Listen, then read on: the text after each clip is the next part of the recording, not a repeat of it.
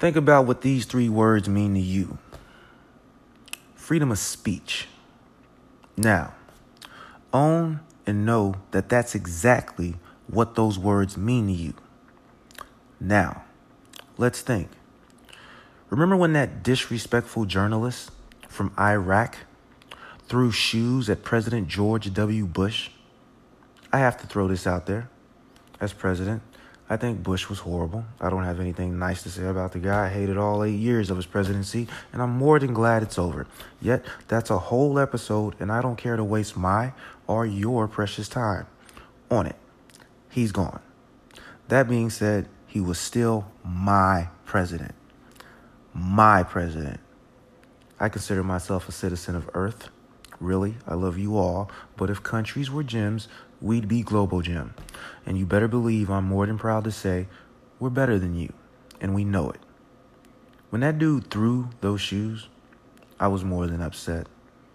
Bush might have been a horrible president who destroyed that journalist country, but he was my horrible president.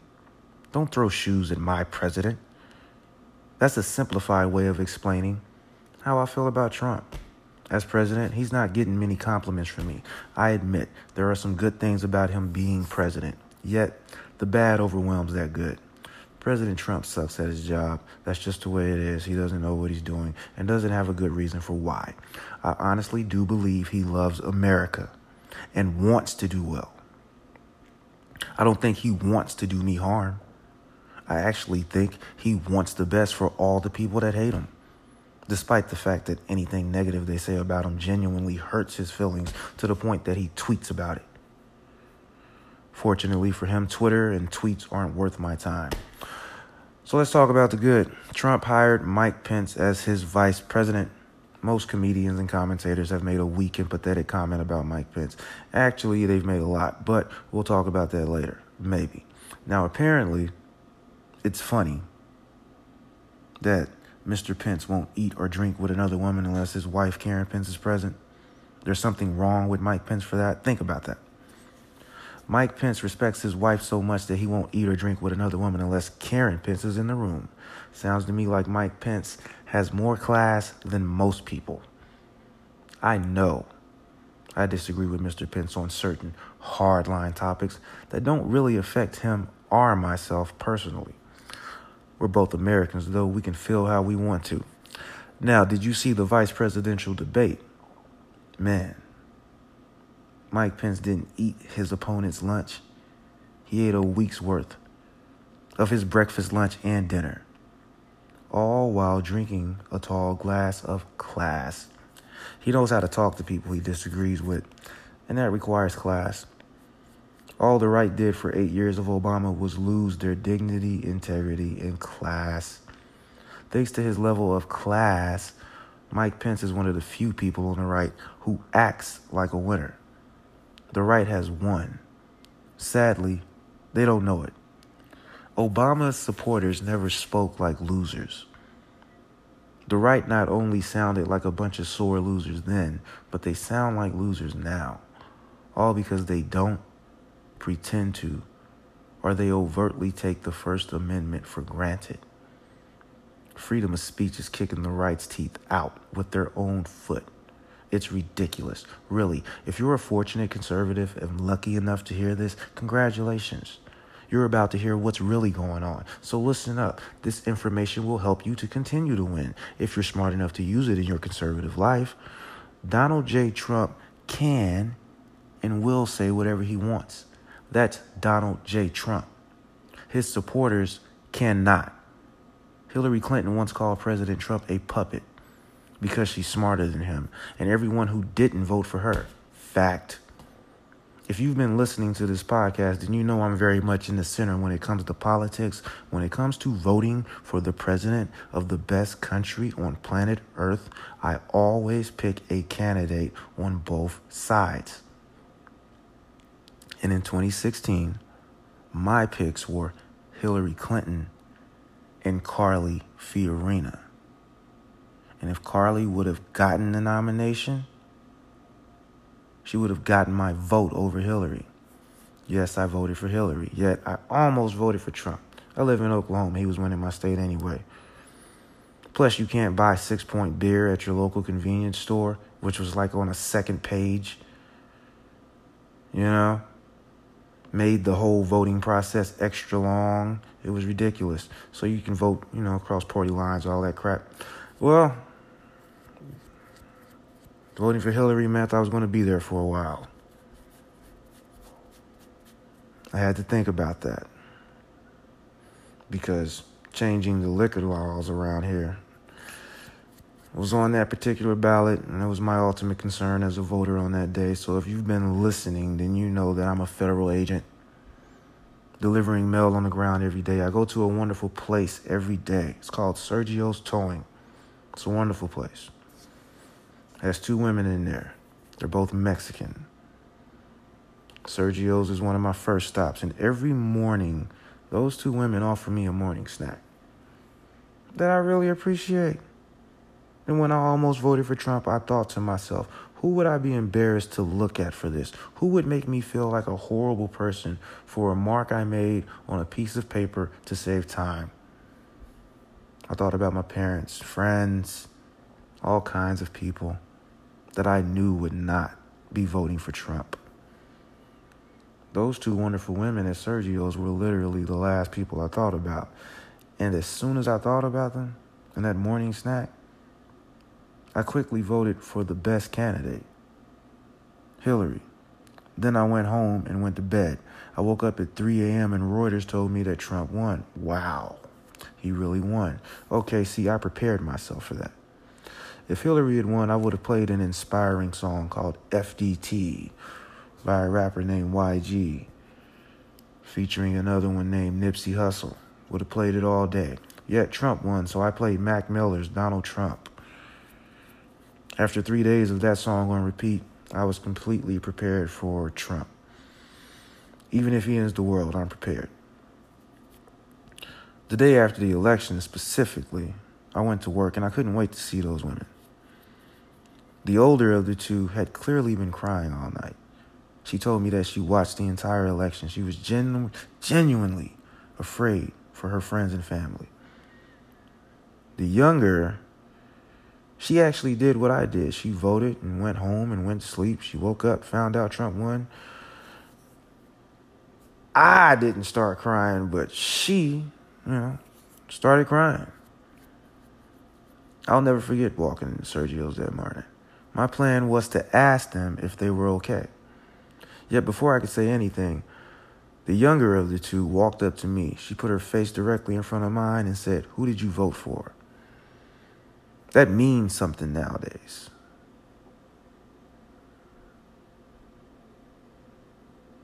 I proudly said to her, Hillary.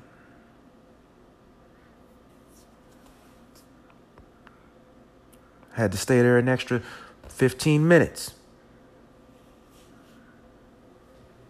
See, now, if you voted for Trump, you're going to have a real hard time convincing me that you have anyone like that in your life. Just someone that you see as a person and understand was going to be hurt just by the fact that you voted for a specific person, whatever your reasons are.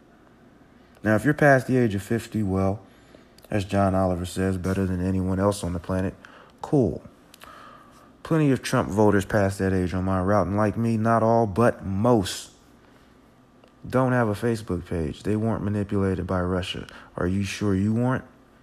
If anything, they were manipulated by Trump. Crooked Hillary Clinton. Emails. You tell people who don't use Facebook bad emails, it might sound like a legitimate thing, but whatever. Look, if you're conservative, if you're on the right, you're representing that elephant gang, what what? If Donald Trump can be president of the United States, then you can be racist. You can say black lives don't matter. You can hate people for things they were born with. Yes, you can. That doesn't mean you can't be nice about it. Trump can do what he wants. He's a puppet for Russia and the alt right. You, on the other hand, can be an individual who thinks for themselves. A person that knows they've won, knows that their point was proven for better or worse. You call it the past, stop fumbling it. I'm helping you guys first for a reason. Make Mike Pence your role model. There's a reason an interesting commentator like John Oliver attacked him. If you all started acting like him, the word libtard might become valid. Think about gun control. Now, do you sell guns at gun shows?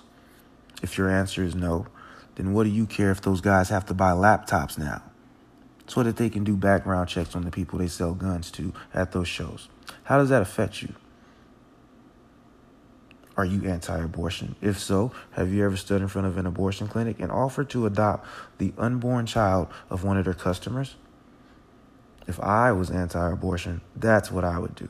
If I did that, I would know that I was the king of the anti abortionists. Plus, you'd automatically win every argument with pro abortion people. Besides, it's just fair. If you don't care about being fair and negotiating with yourself to see what's right, well, then again, at this particular moment in history, that's what the Republican Party is. Now, since I got better things to do than a daily or weekly podcast, this is going to be monthly, and I must go in. So put your left hand up, you fascist liberals. Your turn. Well, as long as Trump is president, technically, you win. For instance, when it comes to logic, you win. The last president wanted all Americans to have affordable health care. So he created the Affordable Health Care Act. Depending on how open minded you are, it may have been referenced to you as Obamacare. If your source tells you it's the Affordable Health Care Act, they probably follow with a lot of positive words. If your source calls it Obamacare, they probably follow with a lot of negative words. Either way, it doesn't matter because the last president wanted all Americans to have affordable health care. And logically, there's nothing wrong with that. That's not a horrible idea. That's worth fighting and protesting for. All that stuff. The problem is the opposition. They outnumber you in the Electoral College. And as my new favorite comic has pointed out at the White House Correspondents' Dinner, Trump's base is very weak minded. They're enjoying their win despite the negativity cloud that is constantly raining on their parade. But it does feel good to win, doesn't it? And they're blinded by that feeling. The outrage the right has shown over my new favorite comedian's jokes is just sad. I feel sorry for them. It takes a very weak mind to feel this hurt, as some of these people seem to feel over jokes. These people haven't been through anything in life, if you ask me. Never been late on an electric bill, nothing. The worst thing that could have possibly happened to these people is their grandmother died. Like, really. So take a breath, leftist. Relax, adjust yourself. Realize that. Now, try to figure out a nice way to explain their wrong thinking to them. Now, realize you're going to be thinking about this for a while, like Buddha sitting under the tree. Yeah. Fortunately, you're right. You know things like you know Trump's a pathological liar. For instance, he's not saying it anymore, but for a second there, he claimed that Amazon was ripping off the post office. I'm so glad I haven't heard that crap in a while because if you've been listening to what's really going on, then you know that I'm a federal agent who works for the post office. And let me tell you, Amazon and a lot of companies that use the post office are paying my bills. That being said, I don't appreciate Trump's useless tweets telling those lies to people that don't think those tweets are useless. So, leftists Think hard about what you say and how you say it to the weak minded right wingers who were offended by the comedian at the 2018 White House Correspondents' Dinner.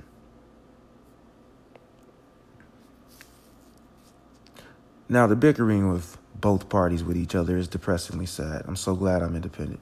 And I don't see it getting better anytime soon. So let's end this with something I'll be doing at the end of every episode of this monthly podcast. I'll be pointing out a person from both sides who deserves your attention and respect.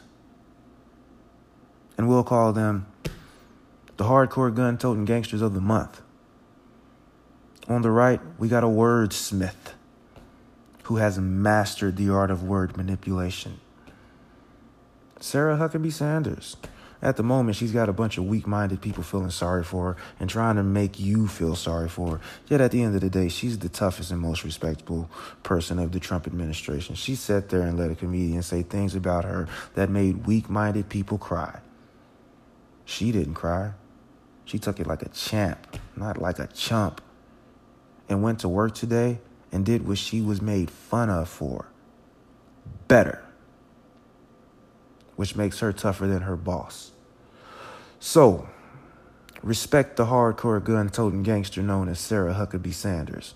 She's got bars and she spits hot fire. Respect. Now, on the left, we got Michelle Wolf. Miss Wolf was asked to practice her First Amendment right, and she used it to say things about the Trump administration that the people who gave the notorious HRC the popular vote feel. She said things that people who fear the Trump administration want to say. And she said it in a very harsh way. If she was a rapper covered in tattoos, she could say to the organizers of the dinner that picked her, This will be your most viewed White House Correspondents' Dinner ever. She might not be Birdman, but she be right behind him soon. So, don't be weak minded and respect the hardcore gun toting gangster known as Michelle Wolf. She's got bars and she spits hot fire. Respect. Whatever you decide to do, as you start thinking about your feelings, how to express them, and more importantly, why you need to express them. Well, until the 1st of June, good luck.